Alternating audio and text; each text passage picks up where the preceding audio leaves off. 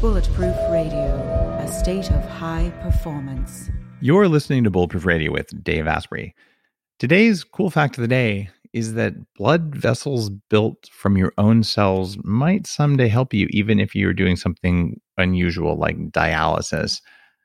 Right now, they're running clinical trials on bioengineered blood vessels they install in the arm of dialysis patients that get successfully integrated into their circulatory system that's kind of cool. You could get new blood vessels installed when yours start getting too old. Like, how awesome is that? What they did is they created a blood vessel by seeding a biodegradable polymer tube with vascular cells from dead people. In this case, I'd want to do it from my own cells, but hey, that's just me. And they put inside a bioreactor tank that provides nutrients, and cells multiply, secrete proteins, and form an intercellular network. In eight weeks, the polymer scaffolds broke down, and what was left was donor cells. And they grew the vessel of only six millimeters across, put it in the patient, and the patient's own cells moved into the tube, and we're off to the races. This has never been done before. Before they would do things like, oh, we'll just pull this blood vessel from your leg because you probably don't need it that much, and we'll just put it in your heart because you need that more than your leg. It seems like a kind of a nasty trade off, but compared to dying, it's a pretty good trade off. So I, I love it when we're now looking at these incredible new abilities to, at a very slow pace, turn on that Wolverine style uh, kind of healing. So eventually, you'll just grow new blood vessels like that, and uh, you know you'll be able to have steel claws too one of these days. Well, adamantium, but that's just coming. In the meantime, bioreactors, that's all legit. Um, this actually came out of North Carolina. It was published in Science Translational Medicine in March of 2019. The kind of stuff just gets me all excited about the future stuff that just seemed like science fiction a little while ago. Yeah, yeah, we just grew you a new vessel in case you needed it. What if there was a way to level up your energy, get rid of stress, and take more control of your body? Welcome to Quantum Upgrade. This is a new technology that taps into quantum energy to help you feel amazing. Quantum Upgrade has a lot of different products that help protect you from EMF and help activate your body's natural healing abilities. You can expect better sleep, more resilience, less stress, and better blood flow. The cool thing about Quantum Upgrade is that the products are backed by a lot of heavy duty scientific studies, and there's a new measurable upgrade. You can now use Quantum Upgrade to increase your consciousness levels between 1400 and 2200 on the Hawkins map of consciousness. If you don't know what that means, do some research because it's impressive, it's fun to learn about, and it's something that I've come to understand. Ready to try Quantum Upgrade? Visit quantumupgrade.io slash Dave for a seven day free trial. Everyone's talking about red light therapy beds, and for good reason. There's a company called ARRC LED that's building an entirely new class of LED devices. ARRC LED beds integrate proprietary scanning technology and frequency protocols to shape the delivery of six different wavelengths in dose optimized photobiomodulation. Yes, that's a lot of words. What it is, though, is that photobiomodulation improves the underlying energetics of the cells in your body. And those changes can benefit nearly every tissue and organ and system in your body. You change your cells and you change your life. For more information, visit arrcled.com. Now, since I'm a master of foreshadowing, you know that I'm probably going to talk about blood vessels with you today. And you might be saying to yourself, why do I care about blood vessels? Well, it turns out that one of the big four things that's likely to kill you is probably something having to do with your circulatory system, your cardiovascular system. And that's why today's guest is Dr. William Li, who's a really experienced internal medicine physician and a research scientist, something called a vascular biologist who's been working on something called angiogenesis, that would be growing new blood vessels, for more than 20 years. And he's been on uh, Dr. Oz. Uh, he's an author, and the guy's really looking at what you can do to take control of that one aspect that what's going on with your blood. He wrote a new book that we're going to talk about today called Eat to Beat Disease The New Science of How Your Body Can Heal Itself. And he takes, like me, a systems based approach to health and prevention and even reversing disease, diseases like cardiovascular things that aren't supposed to be reversible. So, we're going to talk in practical terms about what you have to do in order to get your defense systems in order So you just don't have to grow new blood vessels in a bioreactor and stick them wherever your current ones fell apart. Uh, Dr. Li, welcome to the show. Well, thanks, Dave. It's a pleasure to be on, and I really appreciate your setup on bioreactors because the body is the best bioreactor we have. It's a it's a great way of looking at it, and it's completely true. Uh, we'll take anything that we stick in our mouth that can be digested and turn it into electrons or building blocks, and poop or breathe the rest out. At least that's my model of it. That's pretty accurate.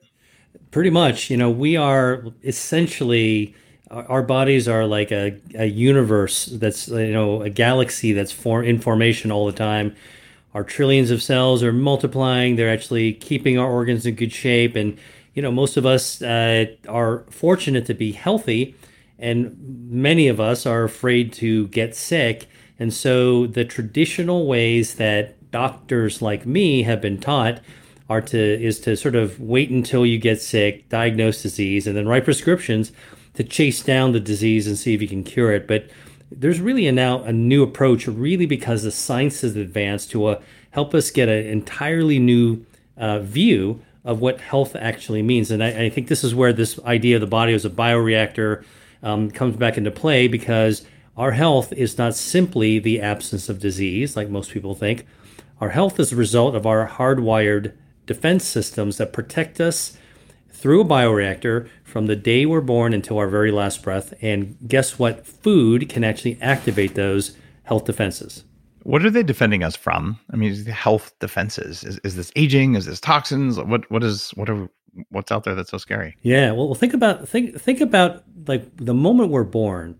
It's like being a wind-up doll. We are released into a world that is designed to harm the body.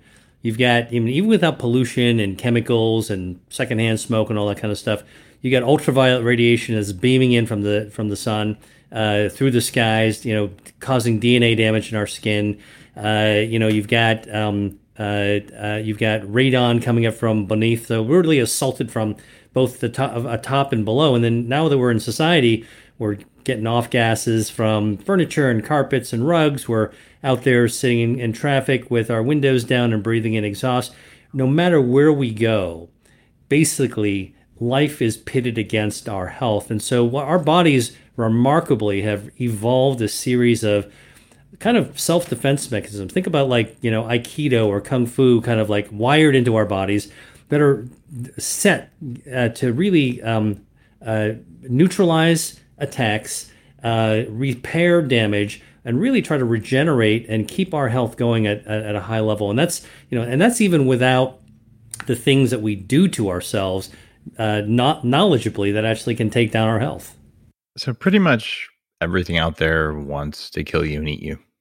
if if we're not talking about entropy, uh, just the tendency towards randomness, uh, every life form on Earth, bacteria, fungus, uh, higher life forms, plants, eventually uh, the, the, things that make us up, the carbon molecules and whatnot, uh, they will get recycled and eaten by something else. And it's your ability to resist that as long as you can that sort of determines the quality of your life as well as the length of it.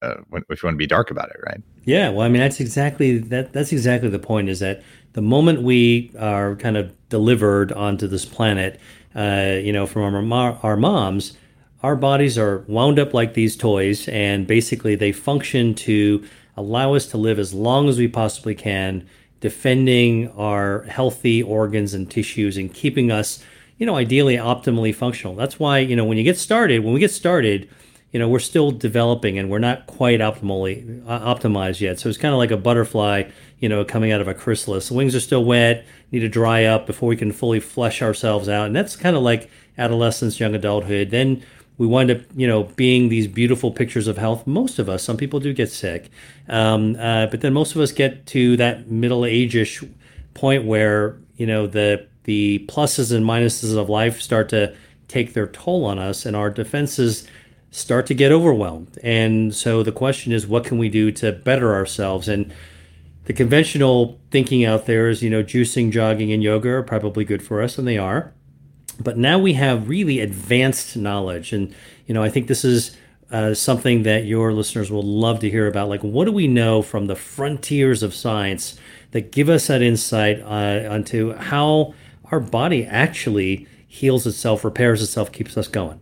I'm glad you didn't write yet another book about juicing, yoga, and jogging, uh, because it, it, feels like everyone's been saying that for 30 years. Uh, it hasn't really worked that well.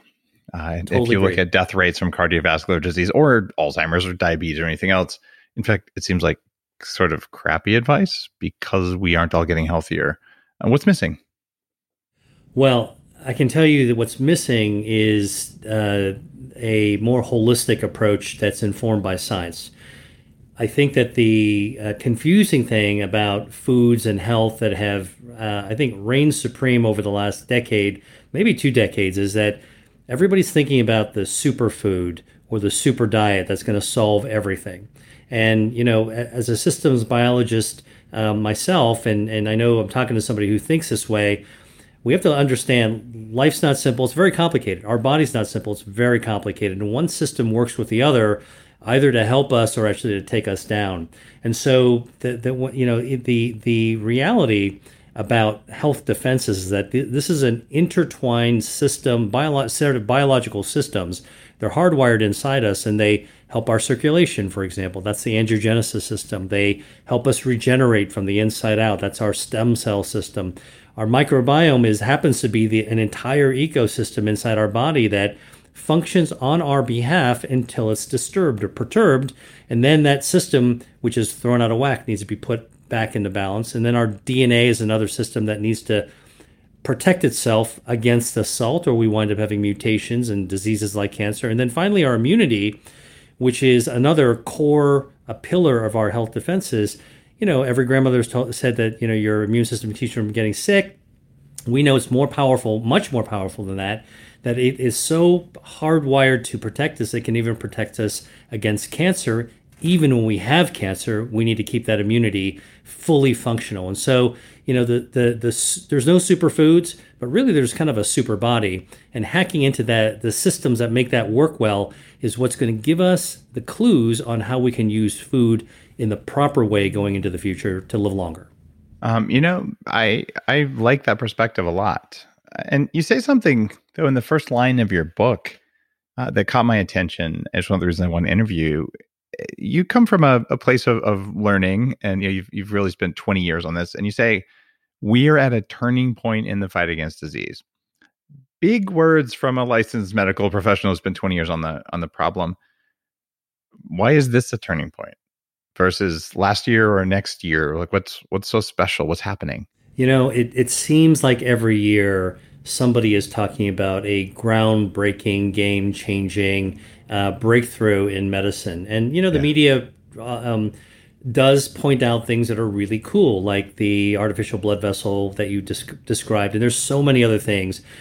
I actually think that the turning point that's happening now is coming from a number of different angles. First, I think that as citizens of modern societies, we realize that we just can't go along letting things happen to us. We need to actually use the knowledge that's available and turn it in turn our lives into our own favor. So that's kind of an empowerment that we didn't have before because the science now tells us what we can do to stimulate the healthy parts of our lives, not just what we should stay away from. So if I told you basically stick away stay away from the electric fence, you'll get you'll your whole life will be patterned on fear and distance. If I told you, look, reach for this or that because it can activate your health defenses. It gives you something positive to do.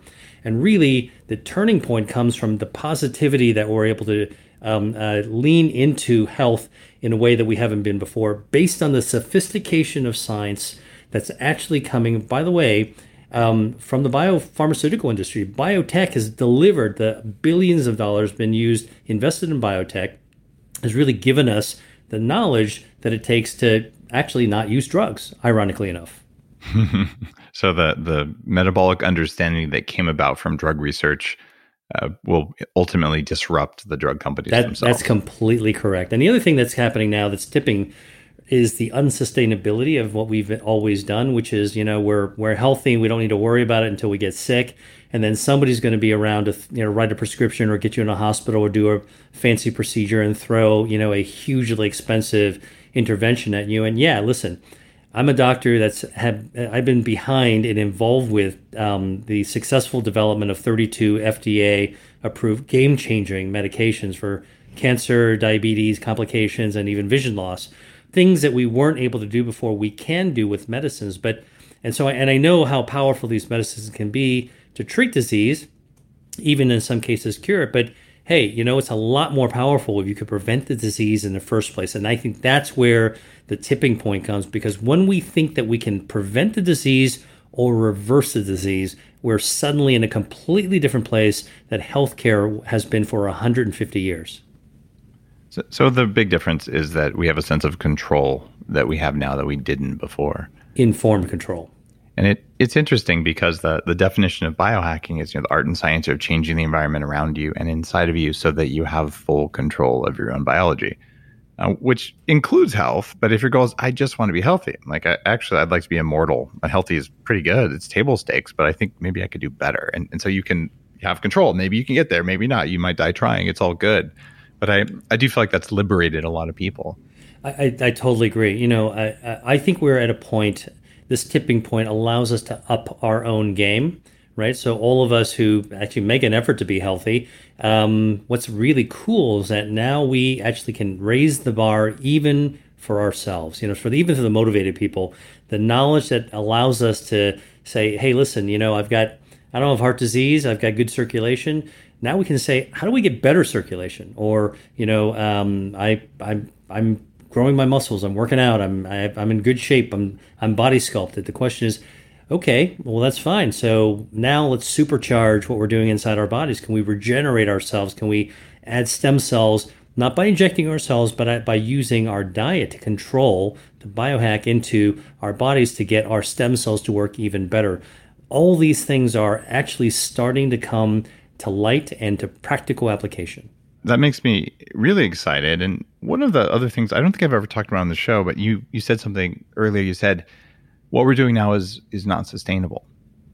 And uh, two things come to mind. Uh, one is, well, it was announced earlier today on the day we're recording this episode that the U.S. has the lowest birth rate in 32 years, and the birth rate in Japan's been plummeting forever. In fact, in every developed nation, is coming down. And I've been forecasting since my first book on fertility that was published in 2011 that we don't have a global population problem. Don't even worry about that. that that's a, a 50 year problem because infertility is climbing at such big rates. Even if you want to have kids, you can't. Uh, so like we'll we'll solve that one biologically, but aside from that, the the sustainability of the current thing. Okay, there's no young people around to take care of you when you're old. The amount of medical waste coming out of hospitals because of sterility requirements, oh my God, you think you're a good person because you recycle? If you really want to reduce your environmental impact, throw trash everywhere for your entire life and then die in a car accident instead of a hospital, and you'll still have less plastic burden on the planet. You agree with that statement? I totally agree. And, you know, the thing that is frightening is really how much medical waste it's not just from the hospitals it's actually even from your own medicine cabinet right like people that toss out old pills or other, you know, kind of discard biohazard waste, you know, that gets tossed around. Most of our water supply is actually contaminated. So here's another example yeah. of how our environment actually is set up and, what we do in our environment is set up to actually um, force us to work harder to, to keep our body's health defenses up. You know, um, you talk about uh, infertility, you know, there's birth control in drinking water just from the stuff that leaches out of you know septic systems and stuff like that. So we've got drugs everywhere. You know the the antidepressant. There's like Prozac in drinking water as well. So eh, you know, sort of like watch out, people. The fancier we get, the more at risk we get, and we get, and that's why we really need to be able to raise our own bar. In some cases, just to get to the baseline of what we should be. It's kind of funny. If I'm feeling sad, I just go to New York and drink some tap water, and I feel much better. It's probably the Prozac.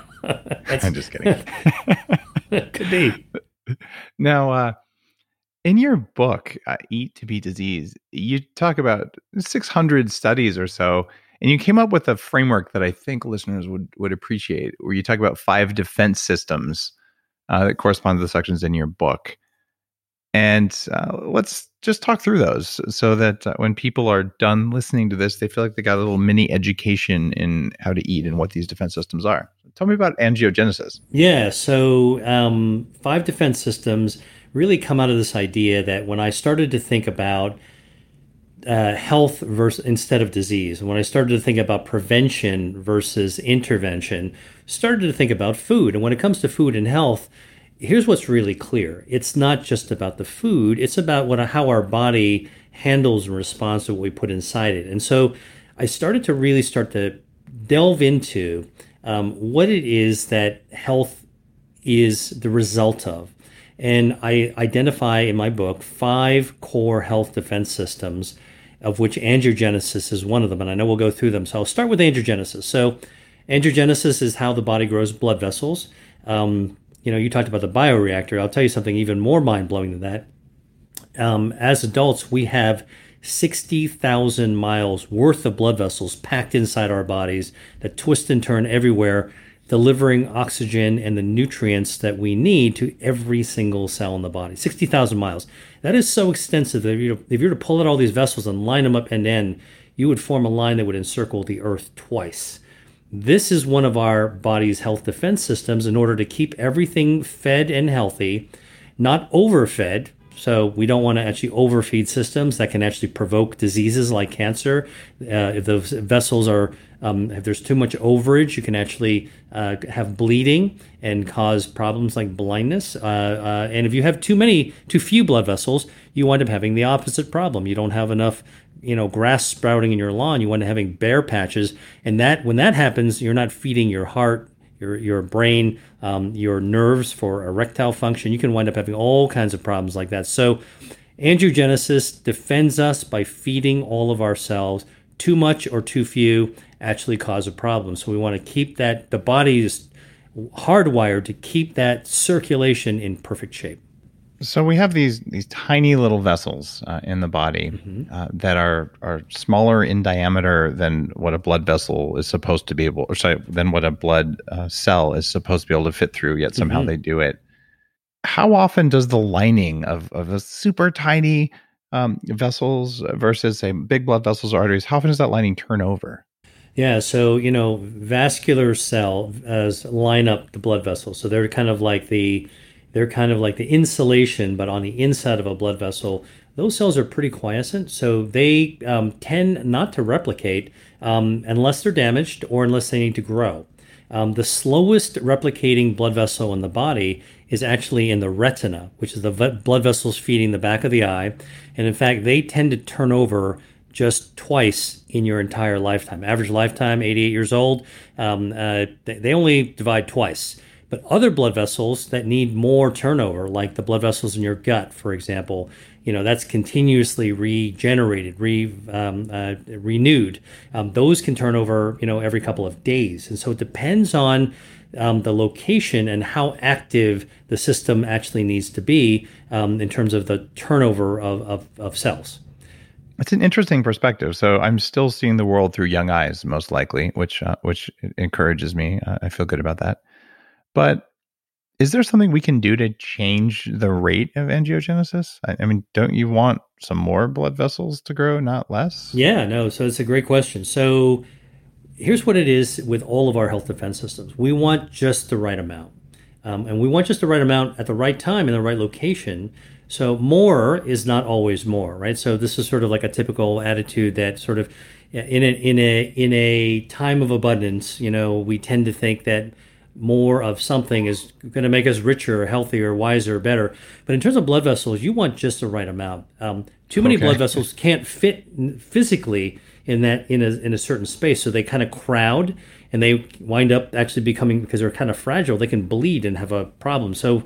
A great example is, you know, people who are in aging. You want, you know, when they have too many blood vessels in the back of the eye in an area called the macula, um, you get macular degeneration. Age-related macular degeneration is the most common cause of blindness over the age Which of 60. Too many blood vessels. That's too many blood vessels.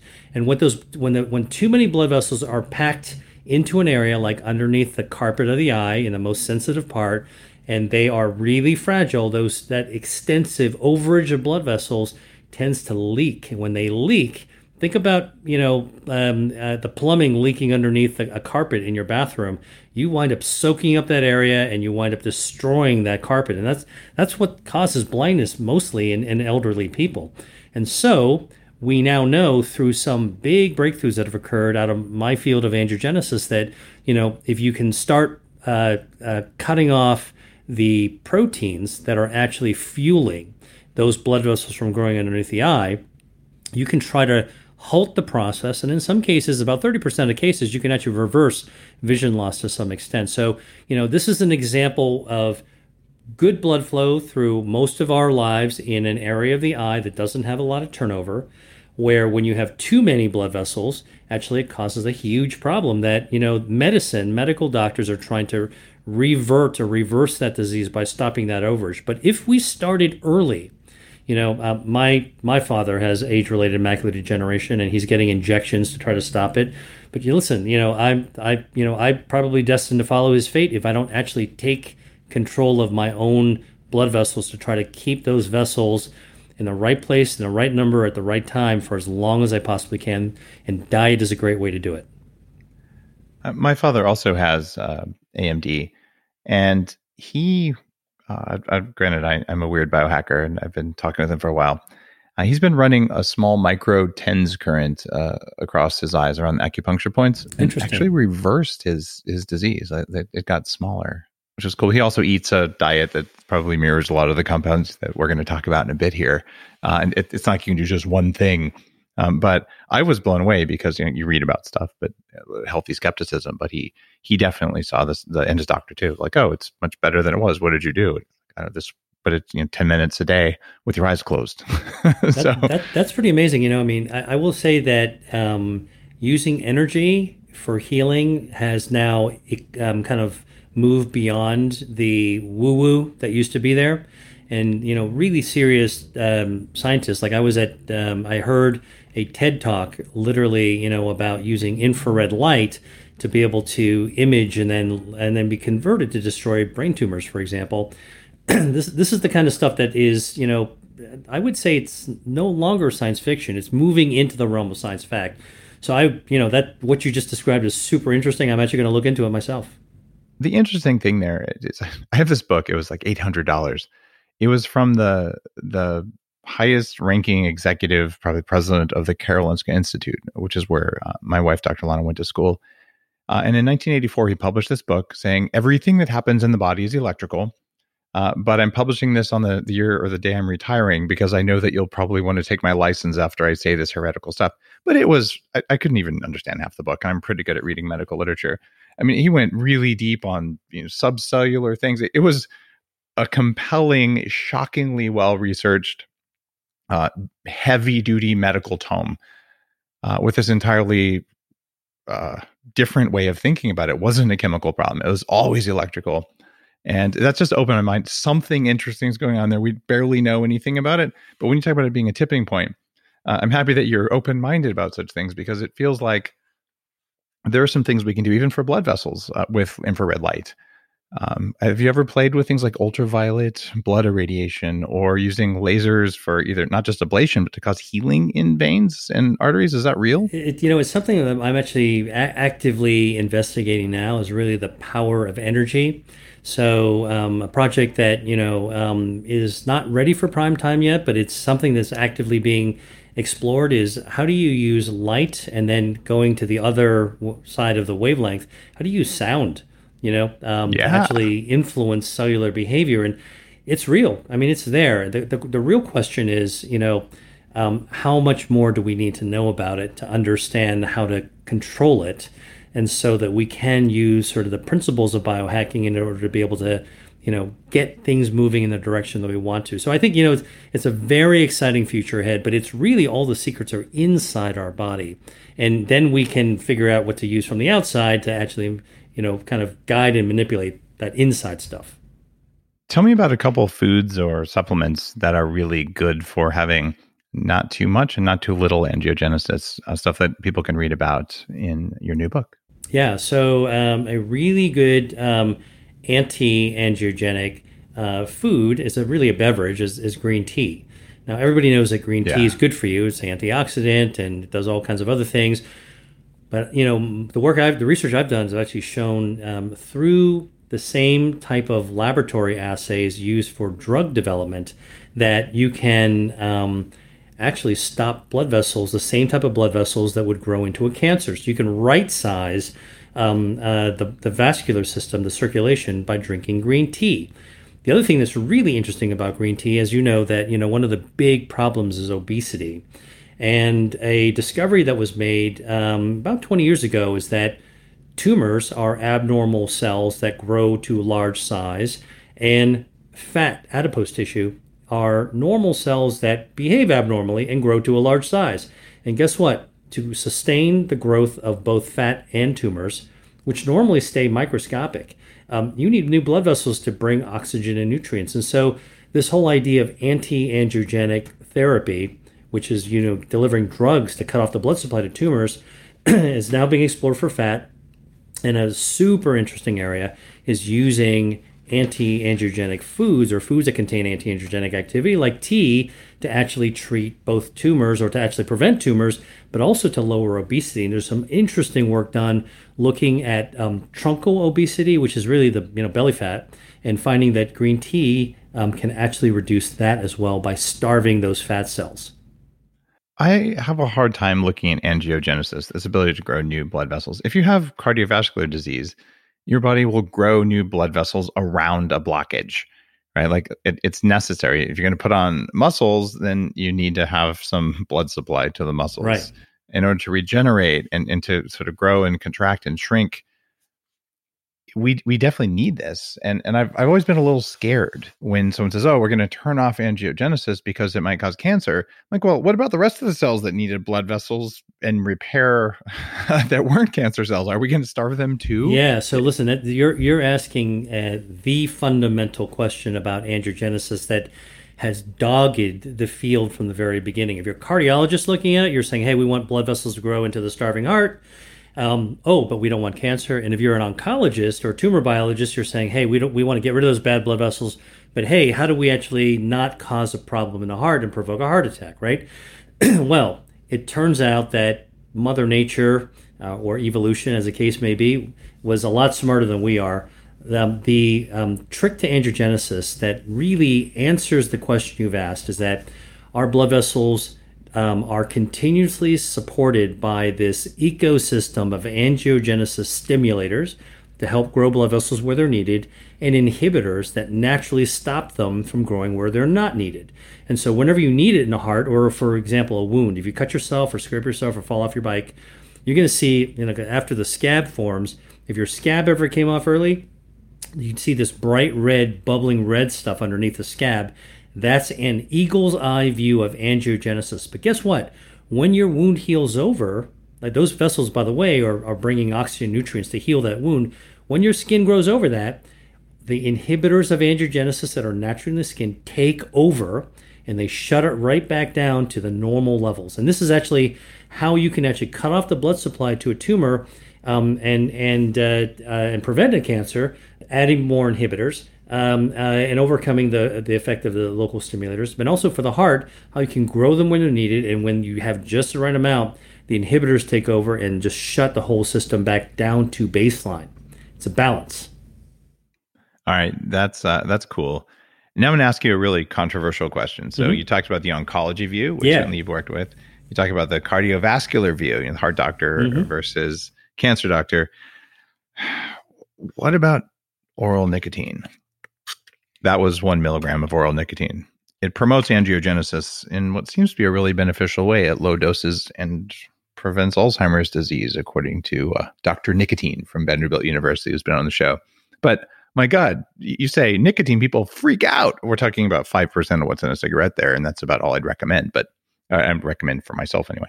Uh, nicotine, oral, not smoking, good, bad. Everyone knows smoking sucks it for everything, but i- is there room for this as a drug for angiogenesis or anything else or so, not? So here's the thing that we do know about nicotine. And again, I look at the clues uh, within the body.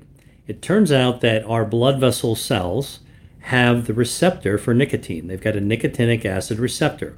And this has been both studied by people who look at lung cancer, who can tell you that if you have high levels of inhaled nicotine and there's a tumor growing. So we've got cancers growing in our body Yeah. all the time. The you know that is one of the triggers that can actually help um, uh, pull the trigger on blood vessels growing to feed a lung cancer. That's not good. On the other hand, a cardiologist. Nicotine, just to be really clear, Yeah. listening, if you have cancer, nicotine is the worst thing you could possibly do that I know of, um, other than just you know jump off a cliff or something. I, it's really dangerous, right? Yeah, that's absolutely the case. Now I'll tell you what's other what's interesting is a cardiologist.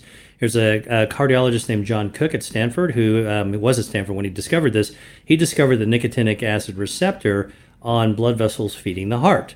And so, exactly to your point, there's been a lot of research looking at how do we actually kind of tickle that nicotinic acid receptor for the cardiac blood vessels in order to be able to actually feed the healthy blood vessels or or prompt them to actually do things that that that receptor would normally do. So you know it's it's a very clever way of thinking about how do we um, hack into this um, body system and um, kind of um, tip off the vessels that are wanting to do good things um, to help support the healthy functions that we want, and also to prevent that because that nicotinic acid receptor is also a target to be able to antagonize, you know, things that, that blood vessels that might feed a cancer as well.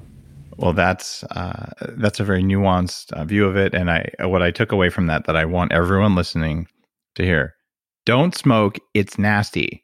And vaping is also inhaled nicotine, and they put the same addictive stuff in that that isn't nicotine uh, that they also put in cigarettes. It's a bad habit to start. So I just want to be like super clear. If you're young and you think vaping's cool, yeah, it's better than smoking, but seriously, it's not good. Uh, that's not to say there isn't a role for nicotine, but you're probably using too much if you use it. So I don't want to, you know, be on the record as telling people to go out and start vaping because that's bad news. All right. Uh, so we talked a lot about this blood vessel maintenance thing, and green tea is a big recommendation there. Uh, I use it in some of the supplements I formulate, and I drink green tea. And when I'm making a health smoothie instead of my normal bulletproof coffee, I will sometimes take two ounces of brewed black coffee, throw in a whole bunch of horrible tasting herbs, and two big scoops of matcha with the oil and everything. I'll blend it up, sort of hold my nose and chug it, and then I'll drink a cup of bulletproof afterwards to get that horrible taste out of my mouth uh, and for pleasure. But yeah, there's green tea. Absolutely, I, I love that recommendation. And you talk you know, about the hundreds of studies in the book. Um, next up, talk to me about regeneration, stem cells. Yeah. So I'm sure when you were growing up, just like me, you know, our grade school teachers told us that salamanders regenerate, starfish regenerate, people don't regenerate. Well, you know, the science now tells us that it's not true. In fact, we're continuously regenerating at um, at pre- a pretty slow rate in most cases, but in some cases, like our gut or even our hair or skin, we're regenerating at a pretty furious pace. And some organs that we didn't think could regenerate actually do regenerate. I mean, we know the liver regenerates. You can cut off two thirds of your liver, and then the rest of it will grow right back as long as the rest of your body is healthy. And even the lungs, by the way, you know, if you lop off the top of your lung, the apical part of your lung, the cap of the lung, at the very tip, kind of like near where your uh, collarbone is, um, that part will also grow back. And so, you know, this is the cool thing about science is that as we continue to kind of forge our way forward, we're challenging some of these old notions. For example, the body doesn't regenerate. It does. So, where do stem cells live? Well, they live everywhere. Where do they? In salamanders. Oh, sorry. Well, you know, even in salamanders, so the, the stem cells live everywhere. Yeah. And if you um, uh, and and they come from the inside out in humans anyway. They love to live in our bone marrow. So if you've ever you know seen a bone, um, kind of a cross section or a bone cut in half, there's the On on, on uh, Facebook, there's actually a picture of my bone marrow. I had it taken No out kidding. for stem cells. All right, Yeah. that's cool. it- it's cool. It looks just like butter. Yeah, yeah, yeah. Well, so um, you know, you've got the the hard core of the bone on the outside, and you've got this like open uh, tube, like open cavity on the inside, um, that's filled with you know buttery like stuff. It's a lot of cells, and most of those cells are stem cells.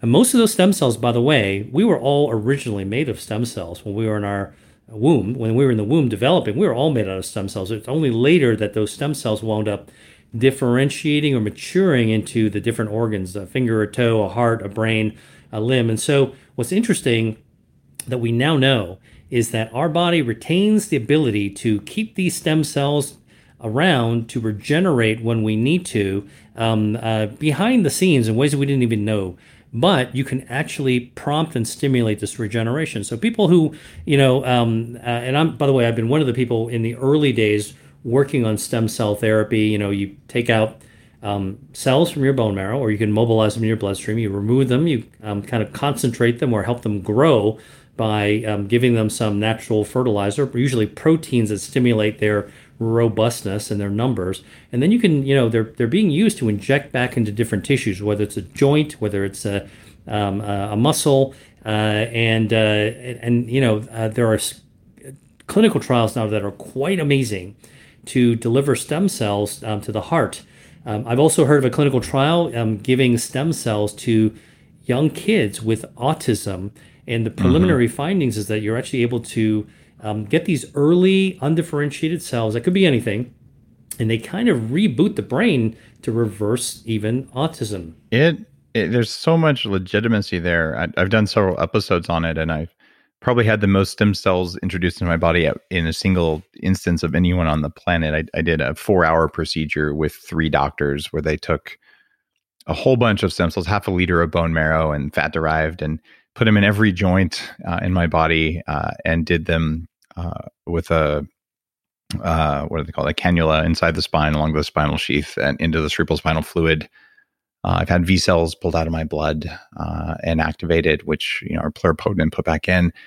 And I got to tell you, there's some stuff that works there. Another family member went in for just a fat, you know, a very basic procedure intravenously, not planning to treat the valve defect uh, or damage that was going to necessitate surgery. He was just doing it for wellness. And when he went in for the scan before the surgery, they said, "Uh, your problem's gone." what happened? And he said, I think it was the stem cells. I said, nah, it wasn't the stem cells. He said, okay, it wasn't, it was a miracle. You know, it was a unicorn that did it. What, whatever it is, I, there's something going on. I'm younger. I'm more resilient, like, like on all sorts of different ways. I sleep like I, I would have when I was 20 if I knew how to sleep when I was 20. So I, I'm with you there. But most people, there still is a $5,000 and up procedure.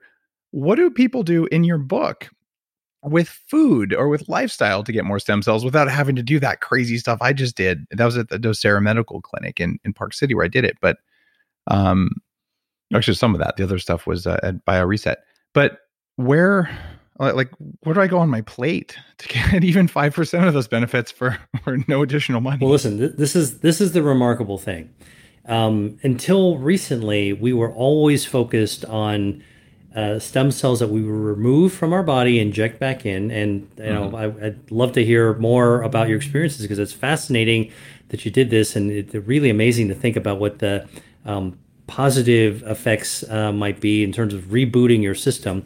But I can tell you the other thing that's really amazing is that um, uh, we're using the same systems that um, stem cell therapy developers have been using to test the process, the proof of concept for years.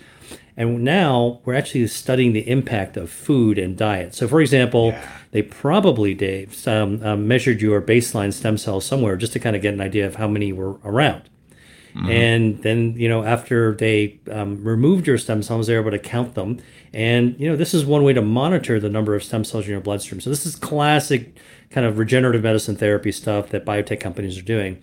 What's really amazing is now um, dietary interventions are being uh, explored to see what actually happens. And the most surprising thing um, that I found was that foods can actually do much of the same things that stem cells do. Um, and a great example is chocolate, specifically dark chocolate, specifically oh, cacao. Yeah. Mm-hmm. So the study was done at UCSF, you know, very credible medical center, looking at you know older men who had cardiovascular disease. So these are people who we know have kind of crappy, worn out blood blood vessels. They they they have the problem, and they they need to reverse it. They need to improve their blood flow. And there was a um, an intervention study where they um, studied men, these men over 30 days. They were, they drew their blood at the very beginning on day zero, counted their stem cells, um, just to figure out how many were floating around. Usually, men with cardiovascular disease have smaller numbers of stem cells. We know, in fact, that the fewer that you have, the more likely you're going to wind up having a fatal cardiovascular event a year later um, as you get older. And then they me- measured, and then they gave them an intervention. The intervention is um, hot cocoa. In this case, you know, hot chocolate made with really dark, high flavanol chocolate, um, uh, 70% or more. And then they drank this just twice a day. Um, so two eight ounce cups of hot chocolate twice a day. Probably with sugar in it too. Well, it's not good for stem yeah, cells, well, but it's okay. well- it still worked, right? Yeah, and in this case, you know, I think the emphasis was on on spiking the high flavanol Yeah. um, uh, chocolate, and and hopefully, you know, I mean, listen, I I don't know if you ever had like really really dark chocolate, but you can actually put other things into the chocolate that that's not sugar and actually make it palatable. But um, We we make uh, Bulletproof has a seventy eight percent dark, you know, single estate high origin with a little bit of uh, brain octane in it, uh, as well as zero sugar. We use a, a proprietary xylitol process. It actually tastes like chocolate people would want to eat. It's Yeah. most zero sugar chocolate's kind of crystally and Right. weird, Uh, but it's it, it's powerful. But even M&M Mars makes a supplement, which is the flavonoids from cocoa, uh, which has really good clinical studies behind it. You got to take four fat pills a day, and I kind of like to eat my chocolate, uh, but it, it seems like there's great evidence here. So you're saying to improve that stem cell uh, function there, you might want to look at eating some chocolate. Right, dark chocolate uh, specifically. And what they found in this research is that doubled the number of stem cells in your circulation in a single individual. So basically, over time, you know, wherever you started day zero, you had up to a doubling of the number of stem cells. So, so then the question is like, who cares, right? Um, the skeptics will say, well, so that's fine. You got more cells in your bloodstream. Well, then they did this um, test a classic medical test called flow mediated dilation. I don't know if you know about this, but basically, it's the equivalent of putting a blood pressure cuff around your arm and pumping it up. And so you're cutting off, you're, you're squeezing the blood flow down, and you want to see how resilient your blood vessels are. That's what stem cells do. They make your vessels more resilient, they make your body more resilient. And then they let go the, the, the blood pressure cuff and they just measure how fast the blood jets back into the bottom, the lower part of the rest of your arm. And people who ate these uh, high flavanol chocolate had a, who had a doubling of stem cells also had a doubling of their resiliency of blood flow in their arms as well with this flow media dilation. So that's pretty much a proof of concept. Um, and that's quite remarkable that the stem cells were the um, response to eating chocolate. Before we go into the next one of these five defenses uh, from your book, I want to ask about hypoxia. And in the research for my anti-aging book that's that's coming out here pretty soon, uh, it turns out the stem cell niches in the body where they're created the most have very low oxygen levels Mhm. compared to the rest of the body. And when we culture stem cells, we do it under low oxygen environments because having the normal amount of oxygen in the blood actually inhibits stem cell growth. Do you think there's any uh, validity to some of these breathing exercises that introduce brief hypoxia or I have a piece of gear from uh, upgrade labs. You know it's a hundred thousand dollar plus thing that intermittently in, induces hypoxia by, by changing uh, the the air pressure like the, the essentially takes you top of everest and back down on a you know, 20 second basis but they have studies that show oh stem cells increase as a result. Should we all be holding our breath every now and then to increase our stem cells or is the jury still out on Well, you know, I, I think that the jury may be out on the actual breath holding part, but I'll tell you some research that actually supports exactly what you're saying. So, um, you know, if you are a deep sea diver and you wind up actually um, coming up too quickly to the surface, you'll get decompression sickness, the bends, Right. and they stick you into a hyperbaric chamber, right? So it was developed by the Navy in the old days to really try to um, reset and change the levels of oxygen and carbon dioxide in your um, bloodstream. Long story short is that these hyperbaric chambers can exist that you can tune, turn up or turn down the level of oxygen. So people going into hyperbaric chambers, like I, I read that Michael Jackson actually slept in a hyperbaric chamber. Um, if if we were broadcasting video, do you see that back there? Oh my That's God. my hyperbaric chamber. I just Cool. turned my camera. So I, that, that's amazing. You have one. So let me let me tell you what the research's been done. So people who have terrible wounds that are not, not healing, chronic wounds. I mean, this could be from a burn. It could be from cardiovascular disease, really ischemic, or it could be di- from diabetes just post surgery, right? or post surgery. People have trouble healing for whatever reason.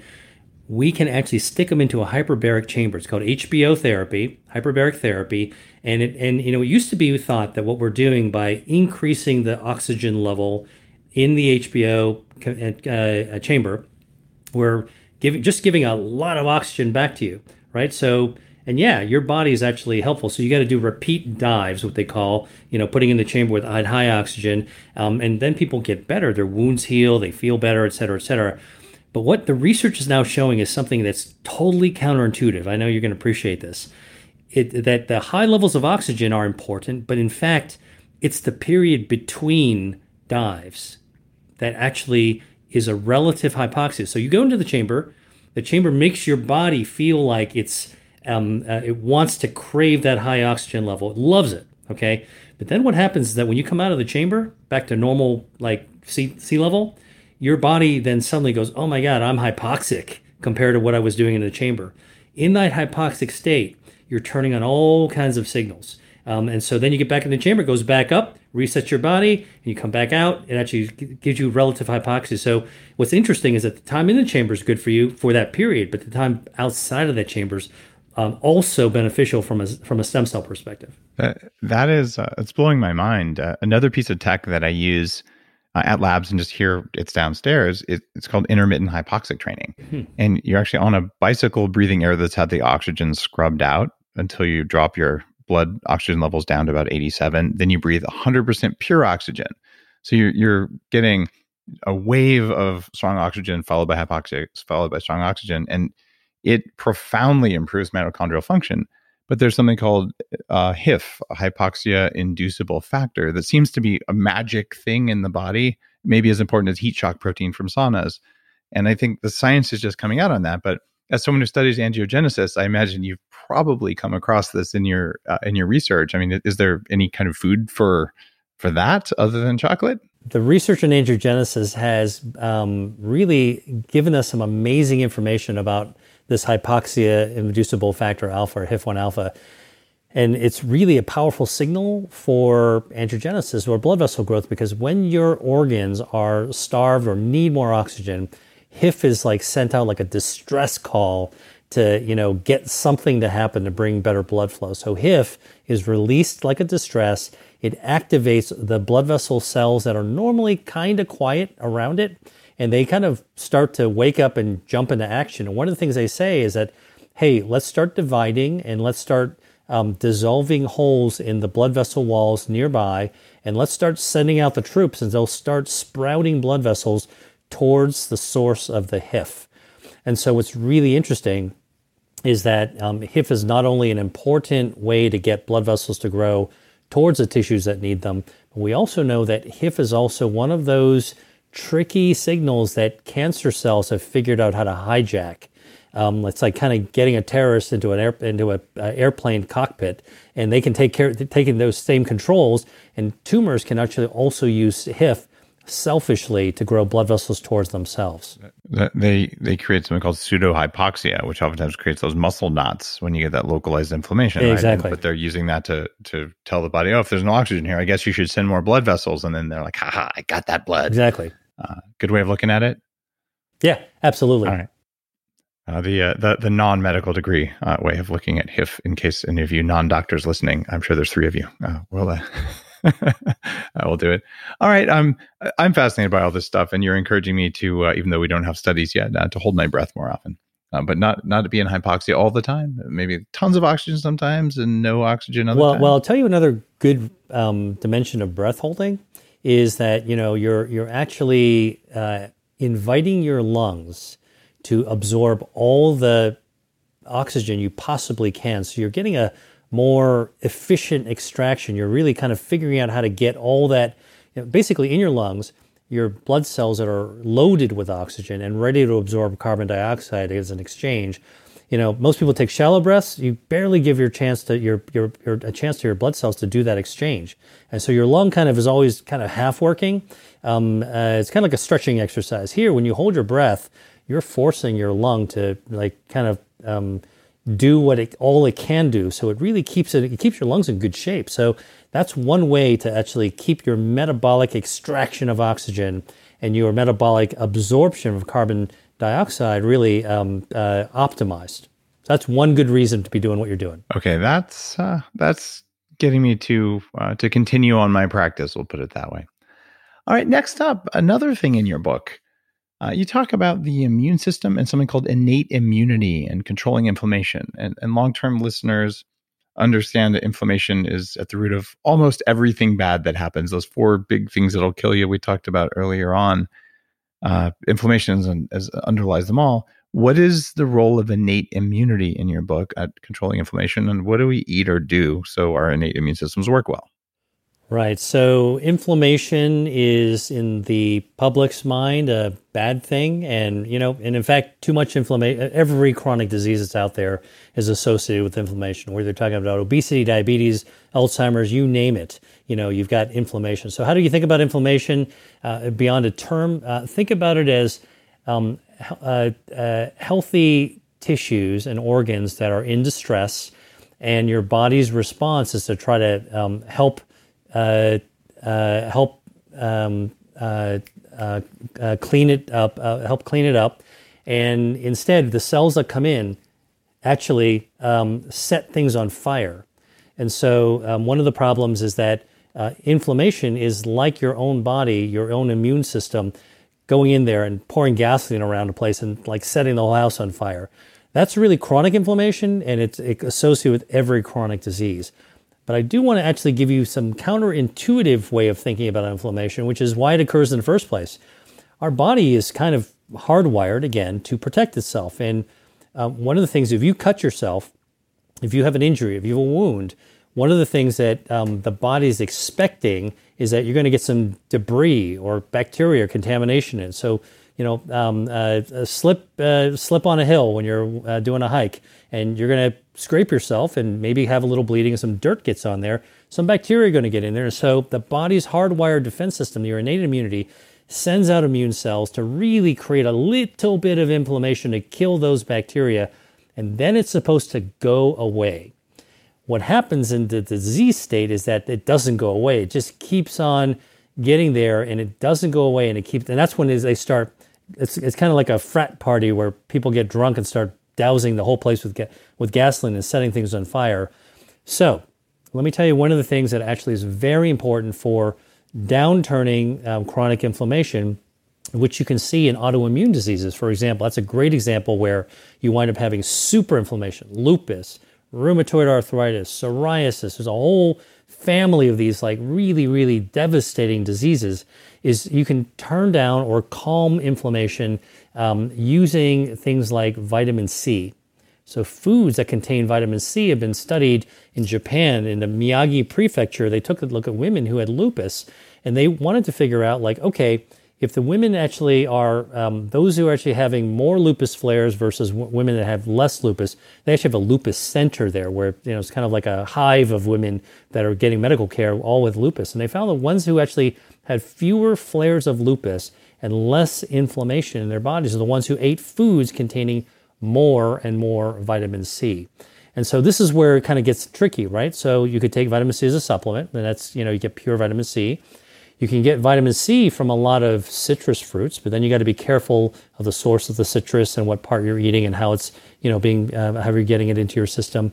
Um, but that vitamin C is one of the, you know, really powerful anti-inflammatory foods that you can actually have.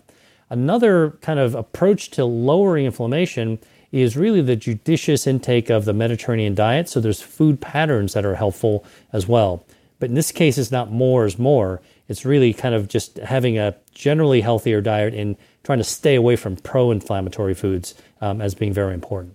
So avoiding the bad is more important than eating perfectly. Exactly. I mean, I think listen when you're when you've got uh, uh, a chronic inflammatory condition, uh, the inflammation is a, is really kind of a side effect of the underlying problem itself, right? So what you want to do is to uh, really try to stay away from things that you know will exacerbate it. If you had a choice between eating a plate full of French fries made in the worst quality oil that's been used for a while in a fryer, some nice poly and saturated omega sixes, or smoking one organic cigarette, which would you do? Wow, that's like uh, you know, would you rather die in a volcano or be eaten by sharks, right? you know, I, you know, honestly, um, I would say it, it, If you're asking me personally, yeah. I would say because I know that I eat foods that boost my health defense systems, and I happen to actually have done a ton of work on tumor biology, I would be more fearful of the cigarette honestly, because I know that like a you know one puff of tobacco, um, one cig- one pack of cigarette smoke can take you know like a decade for your lung to actually regenerate itself enough to overcome the harm for that. And you know, honestly, everybody every now and then eats something crappy, and it doesn't have to be French fries fi- fried in bad stuff. It could be a lot of different things that are junk foods that are out there. So I would say, I would you know, here's how I think about it, Dave. What am I more likely to recover from and not succumb to? Right. So, oh, you're worried about addiction there. Okay. yeah, in, in that case, that, that makes sense. I, have asked a few other experts in functional nutrition, and more often than not, uh, they'll actually say, This sounds ridiculous, but the cigarette's going to create inflammation for eight hours. And that big plate of fried stuff is a good 24 to 48 hours of inflammation. Um, but if you look at it from a lung biology versus overall systems inflammation, I, I mean, either answer is true. That they're both pretty poor choices. well, and, and, well, and not only that, but you can then, after your plate of fries, you can then embark on a course of, and if mostly what you're eating are anti-inflammatory foods, you know, you're kind of resetting and trying to rebalance yourself. Whereas once you've actually inhaled that cigarette, I mean, you're really there's there's really no going back until that lung lining is turned over.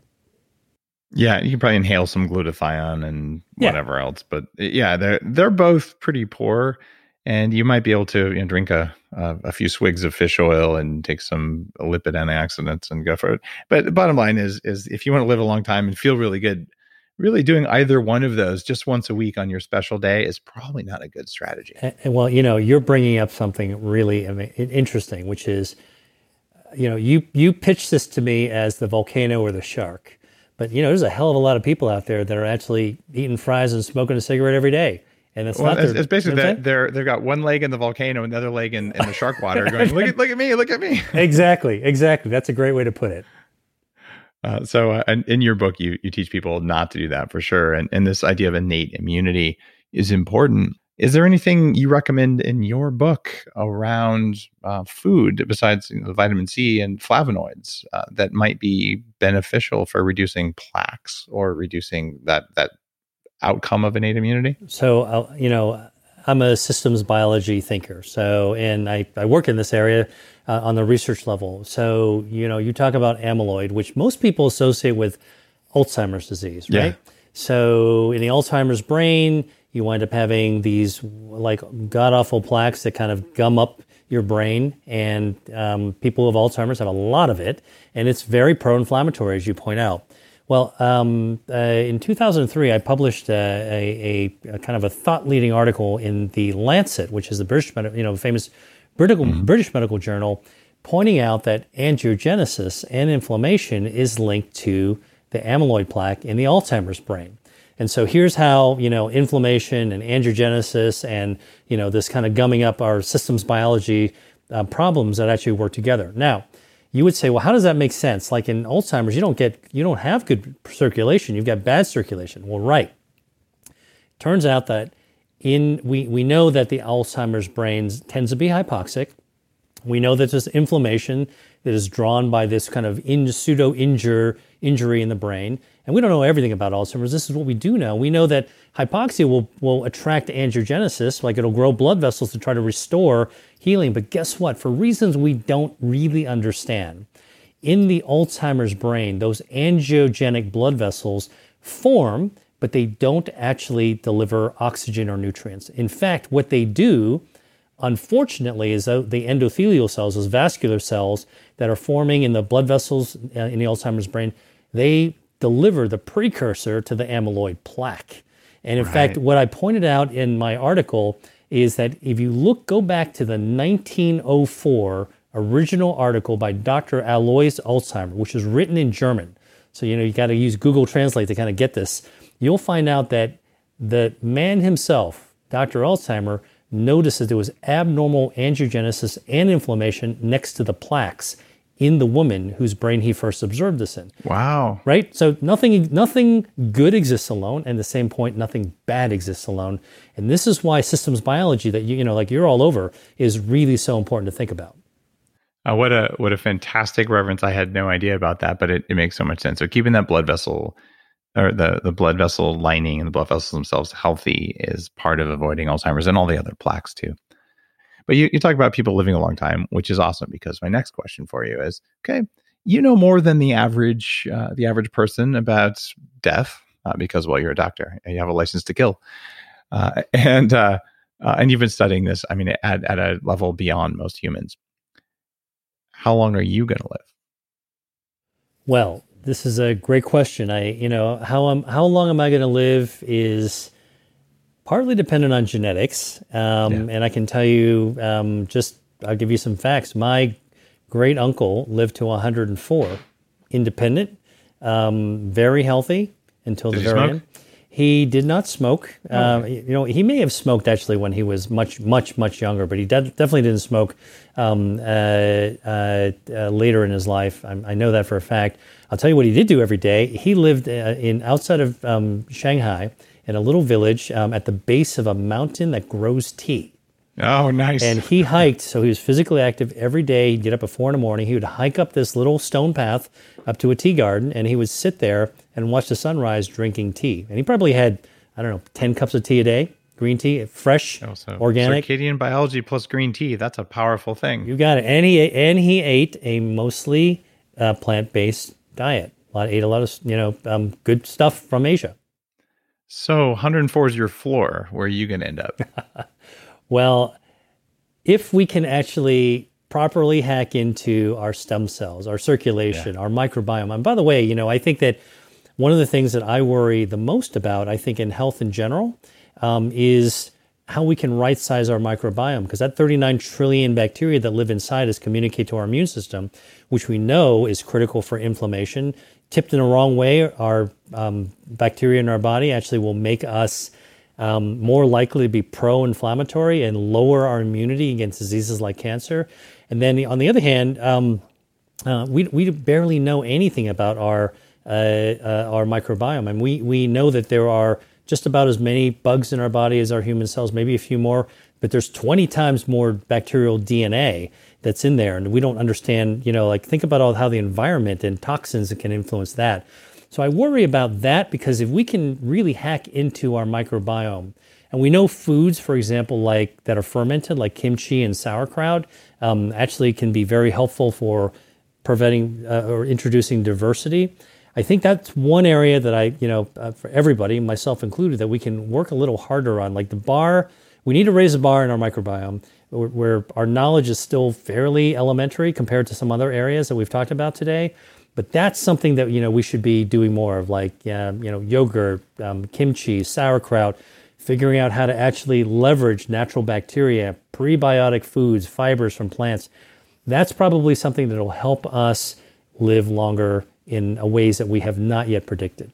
All right, we're in super alignment there. I, am an advisor and investor in a company called Viome that's really helping to crack the code on the activity of what's in the gut. Mm. And I've I've managed to take my gut species from 48 to 196 by changing some of the things. Wow. Uh, that I do in my uh, uh, in my diet. One of the new supplements or you know uh, prebiotics uh, that we're coming out with at Bulletproof. I've been testing it for a while and saying, all right, I think we got there because uh, I mean I poop I poop like a superhero. well, you know, um, I'll tell you how powerful we know the microbiome can be. A couple of years ago, um, there was a co- cancer conference that I helped to convene uh, in Paris. and It was called Rethinking Cancer. And the premise was oh, yeah. very simple. What happens if you have a, a state of the art cancer research conference, but you remove any mention of chemotherapy and surgery and radiation, um, and you, but you still have the top people there? What topics do you have in your agenda? Well, you have diet, you've got microbiome, you've got inflammation, you've got sleep, you've got all kinds of the important things that people actually contend with that the medical community generally ignores. One area that we did talk about is sort of the intersection of the, you know, how the immune system works, because we know that immunotherapy um, can be a life saving game changer um, in people who are um, given new treatments for cancer that don't kill cancer cells, but really rip off the camouflage that cancer cells use to hide from your immune system because your immune system is always conducting surveillance and they're kind of like our strike force if there's a cancer in there normally. Uh, but cancers do grow in people, and so now immune therapies um, help the immune system to go after um, the cancers. However, um, some people don't respond. In fact, really, most people don't respond. Only about 20% of the people have a good response, a curative response to immune therapy, maybe even less than 20%. And we don't know why.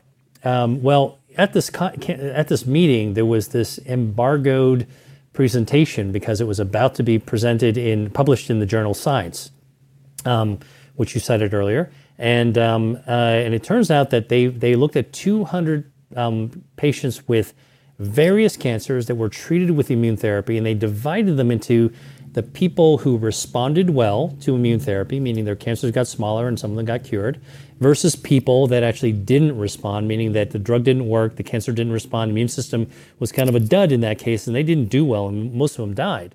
So live, you know, life, death, respond, non-responder. We don't know the difference. Well, they they hacked into the stool and found that one of the big differences, maybe one of the only differences, was whether or not there was one bacteria that stood out as being present in the responders and absent in the non-responders. That's like a profound thing that one bacteria could actually be kind of a not a smoking gun, but in this case, a, kind of like a brilliant ray of light. You need this bacteria. It's called Akkermansia muciniphila. It's a bacteria that was only discovered in the 1990s, so it's not you know like um, you know the the old microbiologists going back into the 1800s didn't know about this. Um, this is called Akkermansia. It grows in the gut. It loves to live in the mucus lining that we naturally have in our gut. And by the way, it is easily killed by antibiotics. Okay, cancer patients are getting antibiotics all the time. Um, and, there, and you cannot eat a probiotic that will grow this bacteria back right now. There's no Akkermansia probiotic. The only way you can actually grow it back and, and I write about this in my book, is pomegranate juice has been shown to grow it, um, help help the gut grow it because it helps to restore the mucus lining. Cranberries seem to do it as well. Um, uh, and uh, uh, is it the mannose? Is it the sugars in there, or is it the polyphenols? I mean, know, I, I, use pomegranate polyphenols. Yeah, we think it's the polyphenols actually. Yeah, they're, they're um, in my polyphenomenal uh, formula because uh, there's all kinds of reasons to take pomegranate polyphenols, right? But the, the sugar in there is a bit sus- uh, it's just super sweet. Well, so that's what we need to know is figuring out what is the mechanism within yeah. the pomegranate, for example, because we can actually regrow that gut lining and have that healthy gut bacteria grow back. I mean, that could make the difference between life and death. So here's another way, you know, that, you know, this type of research that shows that the microbiome activated by you know polyphenols could actually help to activate the immune system in such a way that if you are facing the precipice of death and get, getting an immune therapy, it could make the difference between whether you make it or not. Uh, I, I love it, and it's it's really cutting edge that you mentioned that in your book. The only other guy who's on top of that is uh, Dr. Gundry. Also mentions the same species as just being so important, and it's why uh, polyphenols in general are really important. They're a big part of my Headstrong recommendations, even more so than Bulletproof Diet. And we know now broad spectrum is important.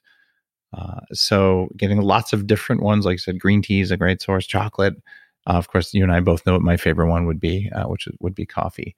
Uh, but there's, you know, every vegetable, every weird thing that grows that doesn't make you uh, have GI disturbances probably has polyphenols you want it. Right. Well, coffee. You did, however, very successfully dodge naming a number. So 104 was your floor, Dr. Li. well, I would I would say if 104 is my floor, I would at this time, uh, you know, that we're recording this, I would give maybe 120. I would say 120. That, all right. That'd be, so you that'd think you're going to get some advantage over. This was your grandfather. My my my great uncle, yeah. Your great uncle. Yeah, so you're going to get some advantage over him from all the science that you're doing and all of your colleagues and and all of that. It's, it's going to give you an advantage. You know, I certainly hope so. And I think that, you know, I, I, I'm somebody who navigates my life biohacking with the knowledge that I have. I mean, wherever I go, when I shop in the market, when I prepare my food, when I go out to eat, um, when I look at the menu, I mean, literally, it's kind of like, you know, like what the Terminator showed on the screen, you know, like this kind of computer screen that goes up and lights up. I, I, literally use the knowledge I have to try to make the most intelligent choices, and actually, those choices change over time. Um, I want to have diversity in my diet, but I uh, but I want to make sure I'm avoiding uh, bad things and eating more good things. And then I follow the science. I follow what's coming out. I try to figure out what I can do. And of course, it's not just diet. You know, try to you got to get enough sleep. You got to have to stay physically active. You know, have good social networks. All those things are important. Um, I think it'll be really hard to replicate the relative um, the small you know the small village kind of small town field in rural mm-hmm. China at the base of a tea mountain. But hey, you know, we all should be aspiring to that. And that's really this empowerment, using the knowledge to give us the power to be able to help ourselves. Beautiful, uh, Doctor uh, Doctor William Li. Thank you for writing your book, "Eat to Beat Disease." It's got new stuff in there uh, that's worth people's time to read. Your website is Dr. William Li, D R W I L L I A M L I dot com. And uh, I know you're giving away a bunch of stuff because you just wrote your book. So if people go to your website, they'll get all sorts of free downloads and all the all the good stuff that authors do these days uh, unless you're lazy like me, in which case you probably just had a PDF or something. But uh, you did a great job on that. And thanks for sharing this knowledge and just going out there as a as a researcher. I understand that you know anytime you go out there and say food makes a difference, uh, you're you're taking some professional risks there, but the science is behind you, and I think you're doing the right thing. So thank you. Thanks, Dave. Uh, thanks for having me on, and uh, it's always a pleasure to speak to a fellow systems biology thinker. All right. Have a beautiful day. You too. Bye bye now. If you like today's show, you know what to do. Head on over to your favorite bookseller and pick up a copy of Eat to Beat Disease. Uh, if that's something that you'd like to do, there is new learning for you in there. And if you like the book, and if you liked any of the things like Game Changers based on the show or Headstrong or anything, and you haven't had a chance to review it, if you go to the trouble of buying a book and reading it and you think it was a good book, tell us authors just by leaving a quick review. You'd be amazed what a difference it makes. So take the extra 20 seconds to express gratitude. And it is clinically shown that expressing gratitude makes you live longer. So, uh, well, we're offering you the opportunity to be grateful for great books uh, to help you live longer. How's that for uh, twisting things around? Have a beautiful day.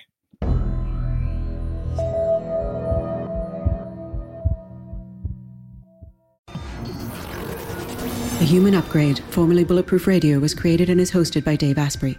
The information contained in this podcast is provided for informational purposes only and is not intended for the purposes of diagnosing, treating, curing, or preventing any disease. Before using any products referenced on the podcast, consult with your healthcare provider, carefully read all labels, and heed all directions and cautions that accompany the products. Information found or received through the podcast should not be used in place of a consultation or advice from a healthcare provider. If you suspect you have a medical problem or should you have any healthcare questions, please promptly call or see your healthcare provider. This podcast, including Dave Asprey and the producers, disclaim responsibility for any possible adverse effects from the use of information contained herein. Opinions of guests are their own, and this podcast does not endorse or accept responsibility for statements made by guests. This podcast does not make any representations or warranties about guest qualifications or credibility. This podcast may contain paid endorsements and advertisements for products or services. Individuals on this podcast may have a direct or indirect financial interest in products or services referred to herein.